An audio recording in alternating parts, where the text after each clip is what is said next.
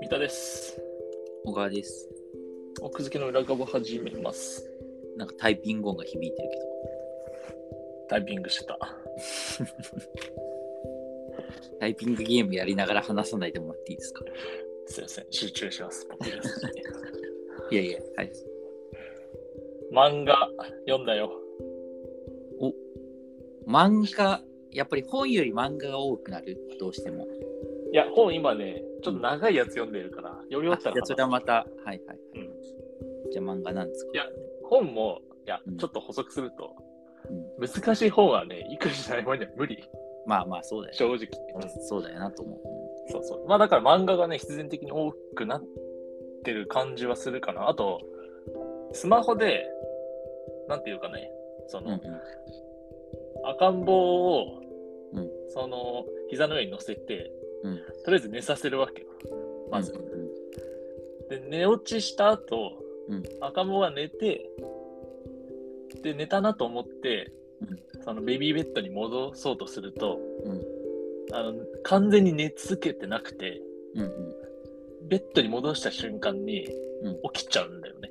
へえー、そうなんだ。で、またやり直しっていう、はいはいあのことが起きるから、じゃあ膝にずっと置いとくのがいいんそだう。膝に完全に寝るまで、うんちょっとやそっとじゃんその起きないぐらいの深さまで眠ってもらうために、うんちょっと膝の上でこう熟成させる必要があってなるほどね。はい。で熟成させる時のお供として、うんあの右手にスマホ漫画いいなっていう話そう一応ポリシーとしてその赤ん坊が目覚めてる時はスマホ見ないようにしようっていうおお、なるほど。心がけはしてるんだけど、はいはい。まあ、寝てたらええやろっていううんうんうん。でですね、数字で遊ぼうっていう漫画なんですけど、知ってる知らない。なんか、NHK でありそうだ。ありそう。 えっとね、絹田村子さんっていう作家さん知ってるわかんない。数字だそう。あそう、なんか、うん。小川くん知ってそうって勝手に思ってたけど、本当ちょっと待って。いや、全然知ら絹ない田。さんはなんか、いくつか書いてるから、へえ。なんだろう、こう、SF、SF じゃないな、なんかこう、なんていうかな、こう、ちょいおしゃれ風、ちょいなんかサブカル寄りっていうか、こう、へえ。少女漫画風みたいな。あ、少女漫画風。へえ。うんで数字で遊ぼうは、月刊フラワーズに連載されてる。全然知らない雑誌い。や、僕も全然知らなかった。小学館の多分少女漫画雑誌かな。へえ。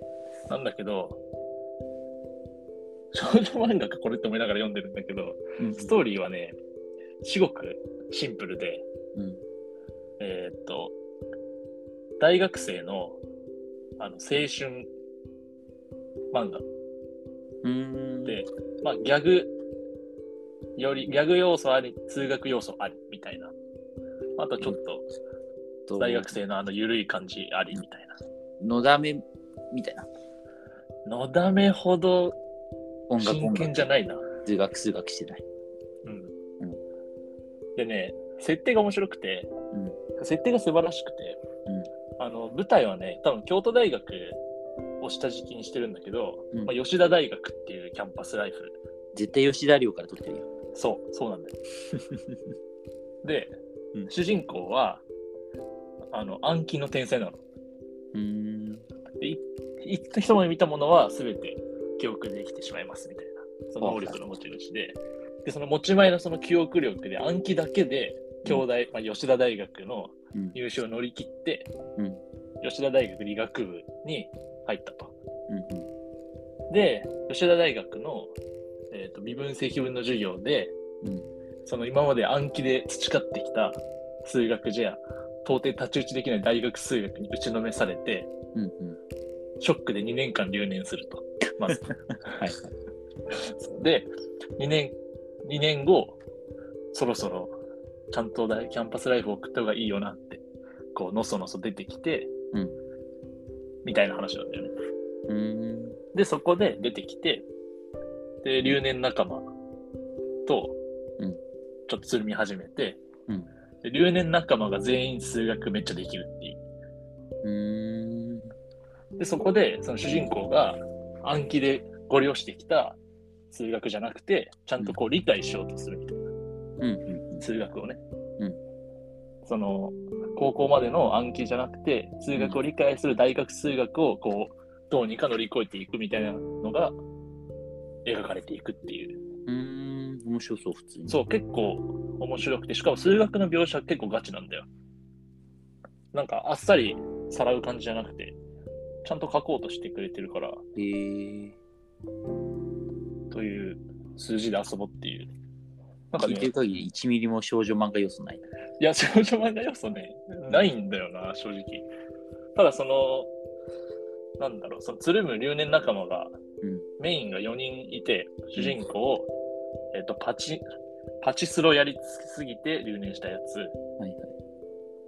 えっともう一人はね、留年じゃなくて、なんか、過去問をひたすら学生に売りまくってる、よくわかんないやつ。うんでもう一人は、数学が超できる変人な女っていう。うんうんうだん。からそこで恋愛とか多分ないと思うんだけど、うんまあ、一応その青春模様というか、なんかその4人で、なんか鍋したりとかしてるから、うんうん。まあ、大学生っぽい、その、いわゆる、なんていうのかな、あの、だらっとしたノリうんも楽しみつつ、うん主人公が次々と、ああ、またわかんない概念が出てきた、みたいなうん。感じ。で、うん泣きついていくっていう。でね、ギャグ要素も多分にあって、うん。ギャグ要素というか、なんかこう、くすっと、くすっと笑える、なんかこう、インテリギャグみたいなうんうん。のがあって、なんか例えばその、怖い話しよう、肝試しで怖い話しようみたいな時に、うんその、つるんでるやつらが話すエピソードが、もう階段とかじゃなくて、なんかこう、フェルマーの最終定理を解いて、論文を発表しようとしたその日の朝、うんすでにと別の人間がちょうど解いたというニュースが目に飛び込んできた、みたいな。で、あー、怖えーみたいな。そういうね、なんかこう、はいはい。微妙にひねったうんギャグうんが多い。うん。うーん。なかなかよく考えつくなっていうかね。確かに確かうん。という、笑っ、そう、笑いあり、なんか、懐かしさありみたいな、に。うんうん。という感じで、数字で遊ぶっていう。たうん確かにね、どこが少女漫画なのかと言われると、少女漫画雑誌って別に、少女漫画、少女漫画してなくてもいいんじゃない別に。なるほど。そういう考え方もある。うん。そういう考え方もあるかな、どうだろう。わかんない。今まだね、僕3巻ぐらいまでしか読んでないから、ん一応最新巻7巻なんだよね。 7か。そうえーだからこの辺りからん青春が増えてくるのかな。来そうにないけど。なんか今 DMM ので調べたら50%還元だったから買うわ。本当、うんぜひ。なんかねう、こう、地味にクスッと笑えるっていう。え、ね、見た漫画ワンだよね。僕は DMM です。あ、じゃあ買ったってことね、DMM。買った。はいはい。なるちょうど50%ポイントの、なんか、DMM から執行するポイントがありますってメールが来たから、じゃあ買っとくかっつって。ほど。なるほどね。無限ループだ。無限ループ入っちゃった ね。DMM 無限ループ入っちゃっそっか。でも、え、その数学要素を、その、なんていうかな、ストーリーは基本はないってこた。ストーリーは、だから、一応その、なんだろう。いや、ストーリー、ストーリーって結構難しいけど、なんだろう。一応あるよ。その主人公がうん、じじ徐々につるむ仲間を作っていく過程と、と、まあ、うん新しい講義。だから、微積分の授業のああ、なるほどね。話と、本当にカリキュラム次は的なことねそうそうそう、集合と位相のエピソードで、また主人公がこう、頭沸騰するみたいな、なるほどね。そう、あります。はい。でもね、なんていうかこう、確かにさ、受験の数学って暗記に頼る部分も多いじゃん。っていうか文文系である僕から言わせていただくともうあれは本当解放暗記ゲーだからちなみに文系って大学で数学の授業ってあんないゼロえっ、といや取ろうと思えば取れるレベルじゃないあ、そういう感じか。特に俺は文学部だったから全くやってそなういだよね。そうだよね。